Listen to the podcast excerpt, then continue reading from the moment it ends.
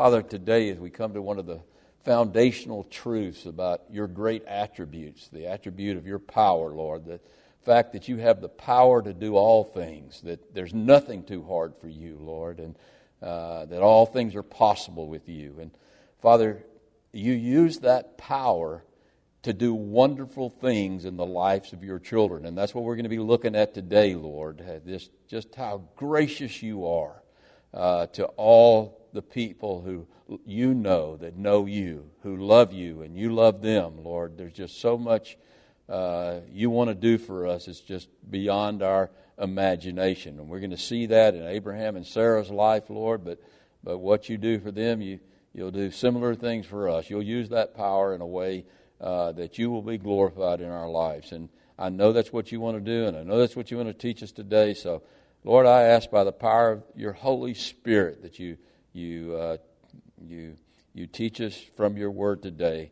I ask that in the name of Jesus Christ. It's in His name that I pray. Amen. There's a great story over in the book of Second Kings, chapter 13. Elisha, the great prophet, is on his deathbed and he's about to die, and and Joash, the king of Judah, comes to visit him. And Elijah, I mean, Elijah was a working man, he was a working prophet all the way to the moment he died. Actually, after he died, uh, he raised somebody from the dead with his bones. That's how powerful this prophet was. But anyway, he's, uh, Joash comes to visit him, and, and uh, Elisha has a word of prophecy for Joash. He tells Joash, I want you to take an arrow and I want you to shoot it through the window. And he shoots the arrow through the window, and and uh, the, Elisha tells Joash that that's a picture of the deliverance that I'm going to give you over your enemy, Syria. And then he tells, he, Elisha tells Joash, what I want you to do is to tap your quiver of arrows on the ground and to, and, and to, to really, I think, in praise of God, to demonstrate the power of God. And, and he taps his quiver on the ground three times. And, and once he does that, Elijah is angry with him because he says, he says to him that, that you don't understand how gracious the Lord is. The Lord wanted to give you not three victories over Syria, He wanted to give you a total victory over Syria, so you should have just kept right on tapping. In other words, uh, what Elijah was saying to Joash was that you don't understand the heart of God. You don't understand the power of God. He wants to do greater things for you than you can possibly imagine because nothing is too hard for the Lord if we truly believe the Lord. Now, that's the lesson that God wants to teach all of us today. That's the lesson that we're going to see Him uh, teach Abraham and Sarah that there's nothing too hard for Him. Better, better yet, than that, as we're going to see in our study today, what we're going to learn is that there's nothing too wonderful for the Lord. He wants to do wonderful things for His children. When we left off last time, God had renewed His covenant with Abraham and told Abraham that, Abraham, you're going to have a son and you're going to call him Isaac. Uh, and He actually gave him a date. He says, You're going to have this son one year from now. Well, that meant in the next few months, that Sarah, the impossible was going to happen. Sarah was going to get pregnant. Now, I believe at that point, after this encounter with God, Abraham firmly believed in the promises of the Lord. And I believe even his men believed in the promises of the Lord because they all agreed to get circumcised. Very painful act. But, as I, we're going to see today in chapter 18, I don't think Sarah was fully convinced. And uh, so that's what we're going to look at as we come to, to chapter 18, uh, beginning in verse number 1. All right, verse number 1 it says, Then the Lord appeared to him by the terebinth trees at Mamre, as he was sitting in the tent door in, in the heat of the day. So he lift, Abraham lifted his eyes and looked, and behold, three men were standing by him. And when he saw them, he bowed himself to the ground. All right, now here's Abram. He's, he's still in Mamre, which is at Hebron. Uh, uh, uh, he's still living there when the Lord makes his appearance. And so, uh, more than likely, Abraham had like a front porch and he's sitting there. And I think, no doubt, he's pondering that last visit that he had had from the Lord and all those great promises that the Lord had given him. But Sarah is still not pregnant. And so, uh, all of a sudden, uh, the Lord appears. Now, the word appear here implies a sudden appearance. So he, the Lord didn't come to him riding up on a horse from a long journey or from a long walk he just suddenly appeared. Uh, just like the Lord appeared to the disciples in the upper room. He just, all of a sudden, he wasn't there and then he's there. And he doesn't appear in all of his glory this time. He appears as a man. The last time Abraham saw him, he saw him in all of his glory. This time he sees him as a man, just like when he saw him as Melchizedek over in chapter 14, or as the Logos, the Word of God, over in chapter 15. He appears to him as a man, and he has two men with him. Now, because of this sudden appearance out of nowhere, really right straight down from heaven, we know more than likely that these two men are what? They're angels, and we're going to see later on that they're definitely angels. Now, when Abraham sees the Lord, I love this. He recognizes him and he runs from his tent door to meet him.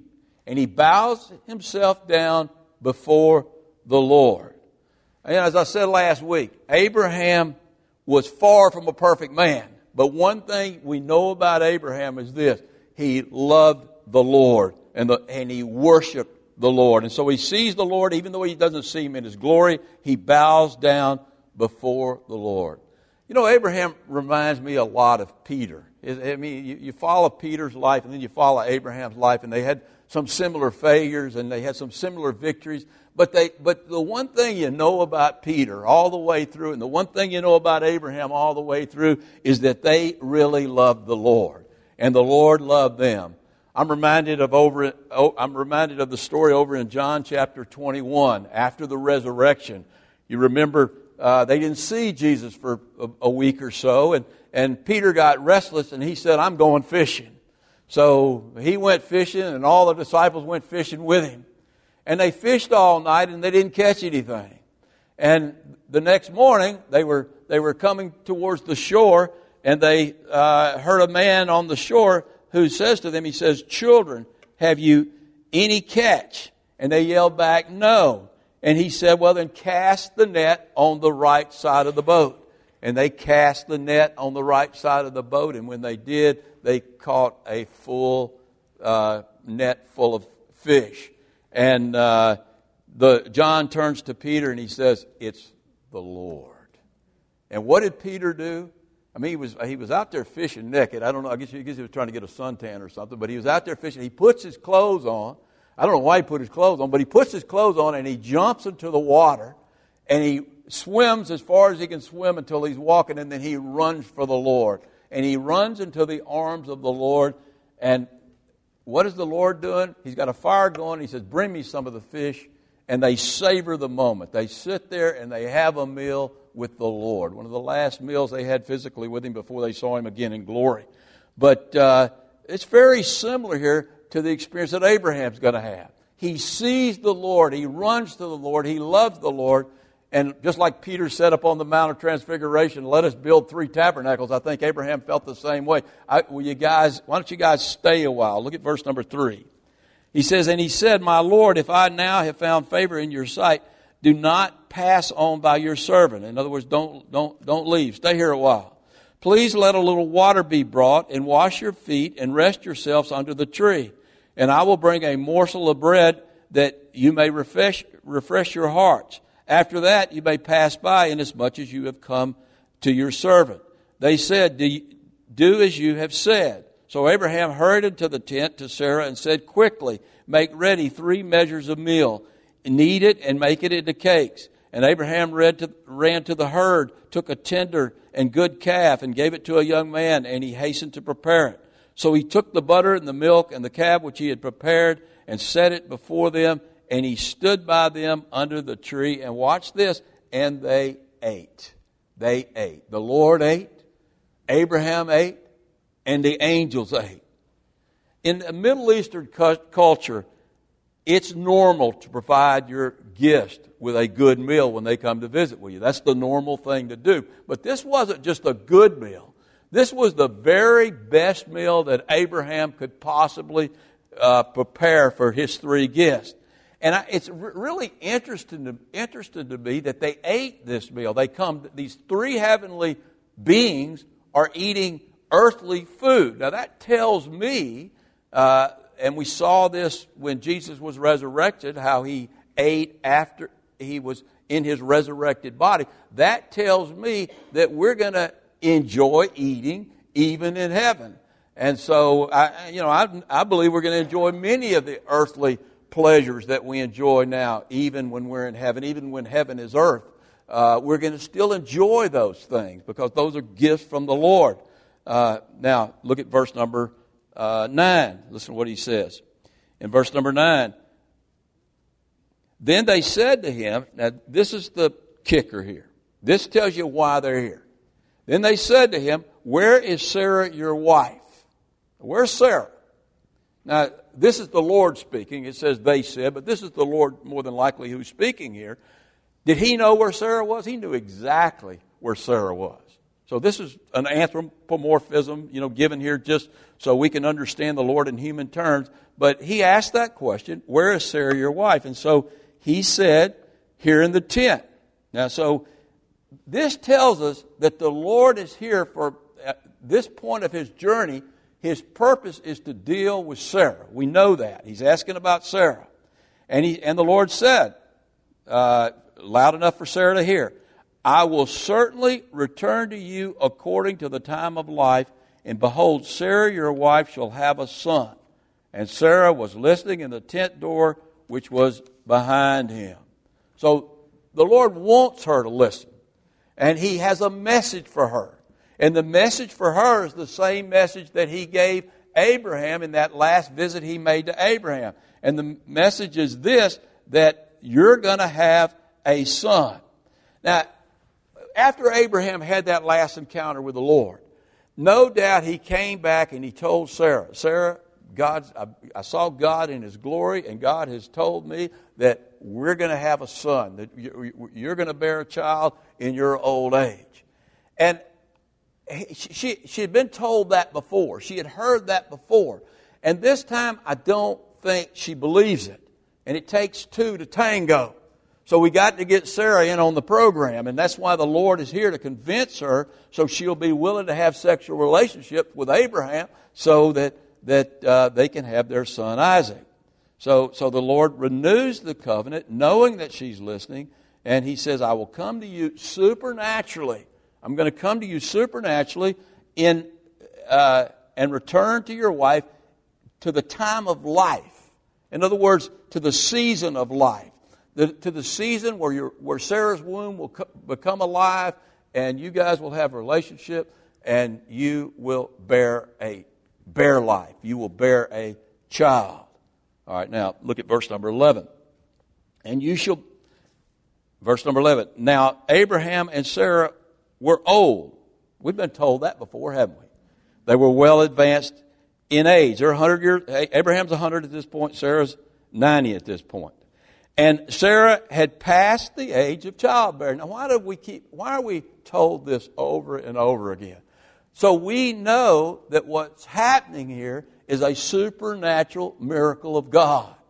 That God can do anything He wants to do when He gets ready to do it if it's in His will. So that's there for us. Therefore, Sarah, what does Sarah do? She did this, you know, like husband, like wife, they say. Uh, I don't know if that's true at all. Like, uh, but anyway, therefore Sarah laughed within herself, saying, "After I've grown old, shall I have pleasure? Shall I have sexual pleasure?" My, and by the way, look at Abraham. He's pretty old too. He, he's no spring chicken. So so, uh, so she's pretty blunt. She gives a pretty blunt description of their, their situation here that uh, uh, Abraham was, was, was pretty old and she was pretty old, and, and uh, she didn't see how this was going to happen. And so, what did she do? She laughed. She laughed in her heart. She laughed within herself. I could just hear her. I mean, sure, we're going to have a kid. I mean, that's really funny. There's no way we're going to have a kid at this age. Uh, but look, the Lord's listening. Look at verse 13. Uh, and the Lord said to Abraham, Why did Sarah laugh? Now, that right away tells you you're dealing with the Lord.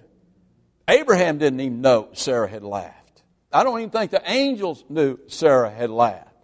But the Lord knew Sarah had laughed because the Lord sees everything we do. He hears everything we do. He even hears our thoughts. Every single thought you have, the Lord hears that thought. Now, that, that seems impossible, but that's no more impossible than a 90 year old woman having a child. But He hears our thoughts. Now, that's kind of scary to me. I don't know about you. But sometimes my thoughts aren't too good. But I have to check my thoughts. That's why the Bible tells us to bring every thought captive into, to, into, the, into Jesus Christ because God knows our thoughts. We can't just let our thoughts wander and, and, and without being in danger of sinning and blaspheming God because what's in our mind and in our hearts reveals what we would do in a certain situation. That's why Jesus said, if you look at a woman with lust, then you've committed adultery. He sees that, he hears that. And so he knows that she's laughing. And, and uh, again, the Lord said to her, Why did Abraham laugh? Uh, saying, Surely I, I, shall, I, shall I surely bear a child since I am old? And, and Again, that's a miracle in and of itself. Then in verse number 14, here's the kicker right here. Here's the, the theme of this passage. Uh, look at what he says, the Lord says. Is, I mean, the Lord says this about himself. Is anything too hard for the Lord? Let me ask you that question. And, and you can answer yes or no all at once. Is anything too hard for the Lord? No. Absolutely not. Listen to what the Lord says. At the appointed time, I'm going to return to you according to the time or the season of life. In other words, her womb is going to come alive and she's going to, you and Sarah are going to produce life, the season of life. And uh, Sarah shall have a son. I want to go back to the first part of verse number 14 here for a minute. Henry Morris calls this rhetorical question, in the first part of verse 14. Uh, he calls it, he calls it uh, the, a mountain, one of the mountaintop sentences in the Bible. Is anything too hard for the Lord? I agree with him totally. Let me tell you what, that's a principle that every single one of us not only need to understand in our minds, we need to understand that in our hearts. Is there anything too hard for the Lord? And what's the answer to that? It's no. That's why Jesus said over in Matthew 19 26, He said, All things, all things are possible uh, with the Lord. With God, all things are possible. But we have to come to the point uh, in our Christian life where we believe in our hearts what we know in our heads, and that is that God can do anything. He has the power to do anything that he, he's, he, that he's pleased to do. And when you believe that in your hearts, don't just believe it in your heads. When that truly sinks down into your hearts, then that's going to change the way you pray. It's going to change the way you live the Christian life. And God's going to be able to do wonderful things uh, in your life and in your ministry if we really believe that all things are possible with the Lord. I don't think, I, I know everybody will say they believe that. But I see people, they get in situations and they say, man, I got to go see a counselor, or I got to go do this, or I got to go do that, or I got to go do this, because really God can't handle my situation. My situation is way too difficult. Well, well, if we're, if we're operating like that, we really don't believe that all things are possible for God. Now, actually, that rhetorical question there, if you look back at, at uh, verse number 14 and look at that question again, literally, uh, it's, it, the meaning is e- even deeper than that. Really, literally, what that question is, is, is there anything too wonderful for the Lord. That's that word wonderful, or the word hard translated here in chapter 14, in the first part of 14, is the same word that we find over in Isaiah 9 6, where we get this description of Jesus Christ, where he's called Wonderful Counselor, uh, Mighty God, Everlasting Father. That's the, that word hard is the same word that's translated wonderful there. Now, you wouldn't call Jesus the hard counselor, uh, the mighty God, the everlasting Father. He's the wonderful counselor, the mighty God, the everlasting Father. So, so the question here isn't is anything too hard for the Lord? The question is, is anything too wonderful for the Lord? Now that doesn't seem like a big difference, but it really is a it's a very big difference but in the meaning there between hard and wonderful. Eh, eh, let me give you an example. Uh, in the next chapter, uh, the Lord is going to rain down fire and brimstone upon Sodom and Gomorrah. Now, from a human standpoint, that's a hard thing to do. But from a human standpoint, that's not a wonderful thing to do. And what God's trying to tell us here is the principle here is this that God wants to do wonderful things for us, impossible things for us, things beyond our uh, wildest imagination if we'll just believe and if we'll just ask according to His will. Anything we ask according to His will, Jesus said that the Father will give us if we ask it in His name. James says we have not because we ask not, or we ask. You know, we, we limit our prayers to the, to, to, the, to the little things in life, like, Lord, help me get this new uh, car, or help me get this, help me, uh, help me, this cold go away. We don't, when, when really big problems come, is the question needs to be asked is anything too hard for the Lord? Is anything too wonderful for the Lord? And what's the answer to that question? The answer is no, there's nothing too hard for the Lord. The Lord was about to do something here for uh, Abraham and Sarah uh, that they had been begging for their whole life. They had been begging for a child. They wanted a child more than anything else in the world. Again, we've talked about this before, but imagine if your name is Abram, father, and you have no children. Imagine the ridicule that he took just because of his name being Abram. And, and, and I think when he got that name and he grew up and realized what that name meant, he said to himself, You know, that's what I want in life more than anything else. I want to be a father. And here he is, 100 years old, and he's not a father yet. But is, is anything too hard for the Lord? What's the answer to that? No. Is anything too wonderful for the Lord? No. And so the Lord's about to do something more wonderful than he can possibly imagine. He's going to have a son, and his son's going to be named Isaac, and he's going to do even more wonderful things through that son and through his descendants. We'll see here in a few minutes. But look at first at, at let's go to verse number 15 and let's see Sarah's response. What's Sarah's response? I mean, she laughs within her heart. If you laugh within your heart, you know you laugh within your heart, right? And then the Lord says, Why did Sarah laugh in her heart to Abraham? And I guess she's hiding behind the tent door there, and she and uh, uh, she's listened to the whole conversation, and she denies it. She says, "I did not laugh." Why did she say that? that hey, that's the gut reaction we always do when we get our hands uh, caught in the cookie jar. I mean, sometimes I'll borrow Brenda's keys and, and uh, to, to go move a car or something, and I'll stick them in my pocket. And later on in the afternoon, she'll ask me, uh, Do you have my keys? I'll say no. I immediately say no in case she, they've been lost sometimes in between there. I don't want to take responsibility for it. So my gut reaction is no. I deny it. I deny that I have her keys. Then I look and feel around, and if I got them, then I'm okay. You know, I say, yeah, I do have them, by the way. But, but that's her reaction. She, she, she just immediately denies and says, I, I did not laugh. And she was afraid. Now, why was she afraid? Well, I think she realizes at this point, I mean, this God is something else here. I mean, he even heard me laugh within my heart, at which really, if she had thought this through logically, she would have said, It's not going to do me any good to lie because he's going to know I'm lying. But she's afraid, and so she lies and she says, uh, I, I didn't laugh. And the Lord answered and said, No, but you did laugh. So uh, here she is, and she's afraid.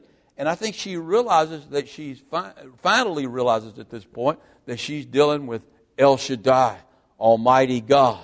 He has to be Almighty God. If He can know my very thoughts, if He can hear me laugh within my heart, uh, then He has to be Almighty God. And I think maybe this is the turning point for Sarah. And, and uh, uh, she says to herself, maybe He does have the power to do something really wonderful for me. Maybe He can give me a child in my old age. And so maybe, hey, uh, I ought to give this getting pregnant thing uh, some thought, give it a try.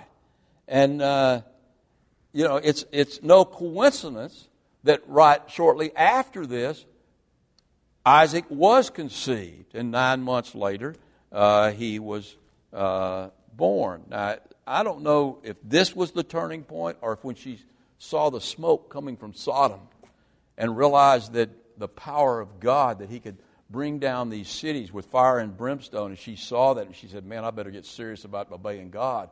And, and said, Abraham, come in, come into the bedroom. I don't know if it was that point or when. But, but, but, but uh, she, this is the turning point in her life. And now I think she really believes. And uh, now the Lord's going to leave. He's got other business to deal, deal with, so go to verse number 16. Verse number 16, it says, Then the man arose from there and looked toward Sodom. And Abraham went with them to send them on the way. Now, we're not going to deal with the story of Sodom and Gomorrah this week. We'll get to that story uh, next week. Uh, but here's what I want you to see as we look at these last few verses uh, in today's text. I want you to look at the things that God is, the, the hard things, the impossible things, the wonderful things that the Lord is about to do in Abraham's future. So, so let's look at those beginning in verse number uh, 17. And the Lord said, Shall I hide from Abraham what I am doing? Since, since Abraham shall surely become a great and mighty nation, and all the nations of the earth shall be blessed in him. Now, this is the part I want you to see. For I have known him. I, I want to stop there for a minute. For I have known him. Later on, we're going to see that Abraham was God's friend. It's the way God saw Abraham. He saw him as his friend. He says, I have known him as my confidant and my friend. And I'm about to do something terrible, not terrible in my eyes, terrible in, that will be terrible in his eyes. And I know that Lot's over there in Sodom and Gomorrah, and we're about to destroy Sodom and Gomorrah, and he's my friend. And I think I ought to tell him about this. Now, I got to tell you, what a great tribute this is that God pays to Abraham. I have known him. I've known him. You know, you contrast that to what Jesus says will take place at the judgment over in Matthew chapter 7. He says, Many will come to me in that day, and they will say that I went to church and I read my Bible and I prayed and I called myself a Christian and I prophesied in your name and I did miracles in your name.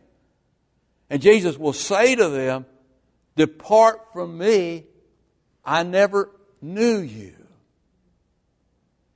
You know, the most important task of your life is to know the Lord and know that you know the Lord.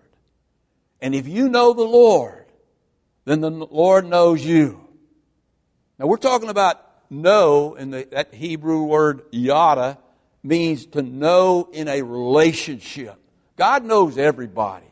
All the people in this world all the men and women in this world are creations of God. I heard somebody say, Nancy Pelosi say the other day that we're all God's children.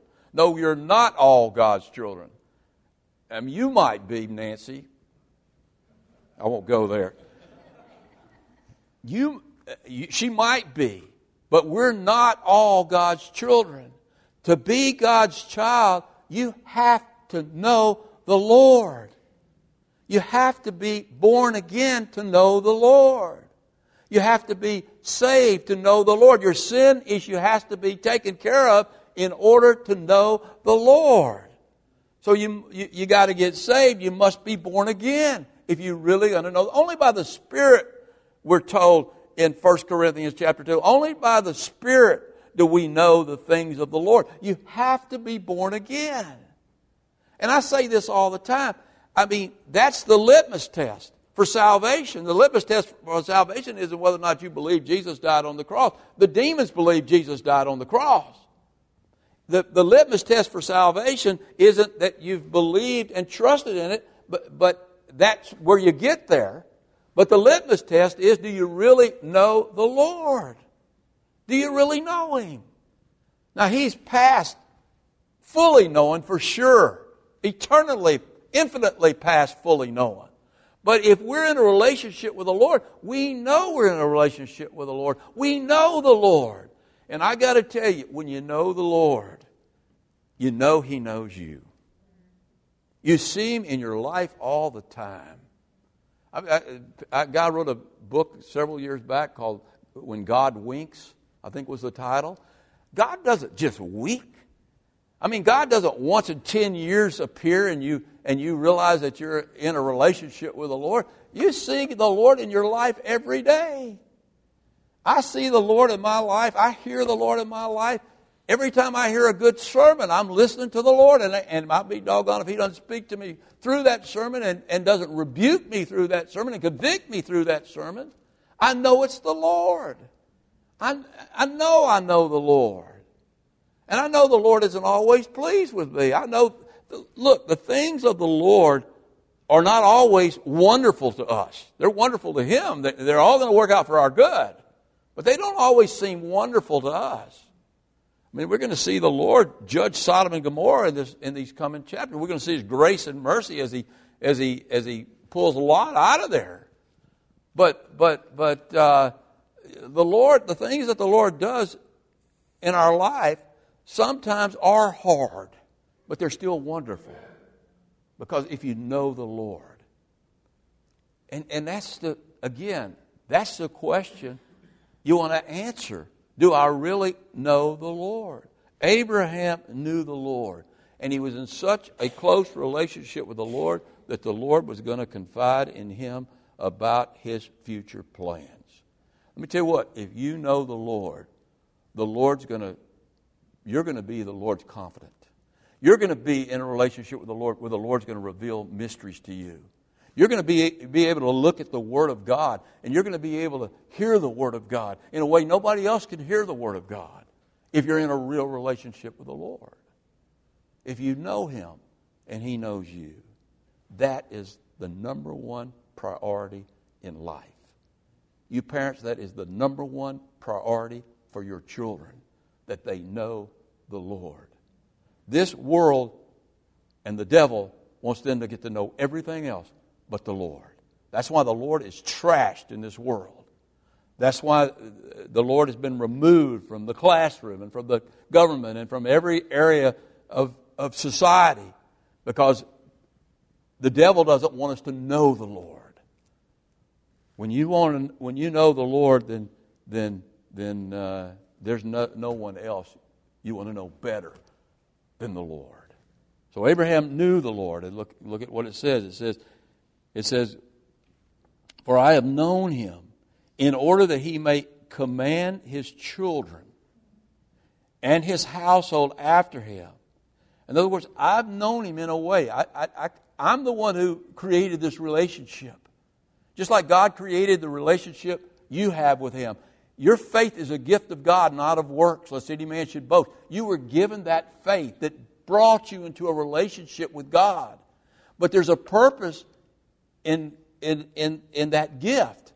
God has given you your faith so that your children will know the Lord, so that your, your acquaintances will know the Lord, so that your relatives will know the Lord. There's a responsibility that comes with that. The Lord says, I have known him in order that he may command his children and his descendants and his household after him, that they keep the way of the Lord to do righteousness and justice, that the Lord may bring to Abraham what he has, the wonderful things that he has spoken to him. The Lord wants to bring that about, and the Lord is going to do that. What wonderful, impossibly hard things was the Lord going to do for Abraham? Well, you, you see them right here and in, look at verse number 18. First of all, he's going to make his name great. We've heard that before. We saw that all the way back in chapter number 12. In verse number 18, he's going to make a great nation from Abraham. In verse number 18, we also see that through in his seed, he's going to bless all the nations of the earth. And so you talk about some blessings here. In verse, in verse 19, uh, he's going to be used to lead his children.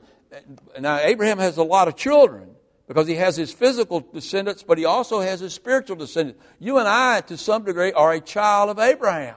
We're a child of Paul. We're ultimately a child of God, but, but, but, but it's Abraham's faith that we, uh, I don't want to say we imitate, it's his faith that we have. It's the faith of Abraham that God has given us. And, and, and so he's going to use Abraham to lead all of us into the way of the Lord. Now, what's the way of the Lord? One word, what is that way? It is faith. Faith. That's the way of the Lord. The, and so Abraham's going to show us the way of faith. That's why we're studying Abraham, because it's through Abraham we see the way of faith. And the way of faith is the way of righteousness, the perfect righteousness of God. And then he also, you know, the icing on the cake, the most important gift that Abraham was ever given was his relationship with God. Remember, the Lord told him earlier, I am your exceedingly great reward. You know, until we come to that point, we don't really understand what it means to be in a relationship with the Lord. Until we come to a point where we really understand the greatest part of our Christian faith is our relationship with the Lord. To know the Lord and to be known by the Lord. Now, you talk about some great promises. Abraham was given some great promises. Uh, so the Lord had fantastic plans for his friend Abraham simply because he knew the Lord. As we finish up here today, I want to ask you do you know him? Do you really know him? Do you? If you do, then the Lord has some unbelievably wonderful things that He wants to do for you in your Christian life. Things more wonderful than any of us can possibly imagine. Let me just list a few of them for you. The moment we receive Jesus Christ into our hearts, we are sealed with the Holy Spirit of God. And you know what we receive? We receive the abundant, eternal life of God. That's pretty fantastic. I don't know about you, but that's a pretty good gift right there. Uh, Jesus said in, Matt, in John chapter 14 that He's gone to prepare a place for us. You know what? I got to believe that's a pretty fantastic place. I got to believe it's more beautiful and wonderful than we can possibly imagine. I like this one over in 1 John chapter 3. He says that when we see Jesus, we will be like Jesus. Now, I'm not too much like Jesus right now. I, I, I, there's a part of me, a new nature that is, but I still have my flesh. But man, when I see Jesus, every ounce of George Llewellyn is going to be just like Jesus. Perfectly righteous, with a perfect heart, with perfect soul, with perfect thoughts, a perfect mind, and a perfect body. Even though I almost have that now. I'm, joking. He promises over and over again in the Word. If you know Him and you're known by Him, to give us the desires of our hearts, to fulfill all our dreams in all our visions, if we'll just believe, if we'll really believe the Lord. Does that mean that we get everything we want? No, I don't think we get everything we want. We get everything we want that God wants us to have. Everything that's good for us. If we'll ask, we'll get all of that. Does that mean that every vision we have is going to come true? No, it doesn't mean that every vision we have is going to come true because sometimes we create our own visions. Sometimes we decide we're going to have our own dream. When, when God gives you a vision or He gives you a dream, you, you know it's God. There's no question, did I dream this up or did God give this to me? God is going to bring your dream to fruition if it's a, if it's, if it's a vision of God. And, and sometimes God takes our own visions and uses those to, to form us and to shape us. So that's not even a bad thing in and of itself if, you're, if, you're, if you know God and you're known by Him. But when God says, I'm going to do this in your life, just like He told Abraham and Sarah, you're going to, this time next year, you're going to have a child, and you're going to name him Isaac. Even though you're 100 years old and Sarah's 90 years old, you're going to have a child. When God said it, it was a done deal. He didn't say if, if, if, if you're good and, and, and Sarah's good, or if you do this or you do that, that you're going to have this child. He said, You're going to have this child. And if God gives you a vision or a dream and He says, This is what's going to happen in your life, you better believe it's going to happen in your life. It's not dependent upon you, it's dependent upon God. And I think one of the most important thing, wonderful thing that God does for all of us is He promises us that if we'll let Him, He'll use us to bless others, to show our children the way, to show our grandchildren the way, to show our friends the way, to show our acquaintances the way. And what is the way? The way is not the way of religion. The way is not the, the uh, way of good works. Well, good works is the fruit of the way. The way is the way of faith. The way of faith is the way of righteousness. The kind of righteousness that makes us right for heaven. That's the way. Now, He can only do those great and wonderful things for us if He knows us and we know Him in a relationship. You know, when you really believe that God wants to do something really special in your life, I, I don't think many of us believe that. We just kind of go, we get caught up in a rut, and we just kind of die there going around the mountain over and over again when God wants to take us into the promised land. But when we really believe that, when we really believe that, we begin to pray with the confidence of a saint, the confidence of a spiritual giant, a man like Paul. Remember how he prayed? Ephesians chapter 3, verse 20. Now to him who is able to do, watch this, exceedingly abundantly above all that we ask or think according to the power that works in us, that's already there in us. That's the way Paul prayed. In Philippians chapter 4, verse 19, he says, And my, and my God shall supply all your needs very frugally. Is that what he says? He says, according to, to his riches in glory by Jesus Christ. All my needs. I mean, do you really play, pray uh, uh, believing that God wants to do for you exceedingly abundantly above all that we ask or think? Do you really believe that He has the power to supply all your needs according to the riches in glory by Jesus Christ? You know, too many of us are like Joash.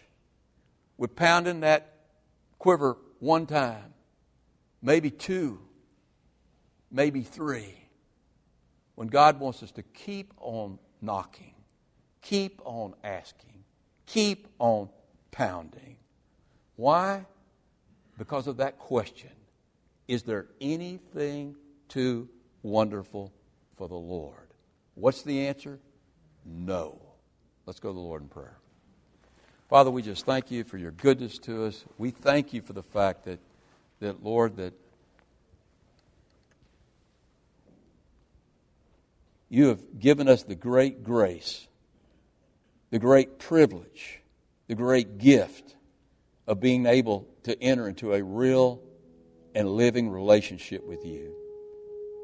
Father, the things that you want to do for us are probably greater than anything that we can imagine if we'll just present ourselves as being available to do all that we do according to your will.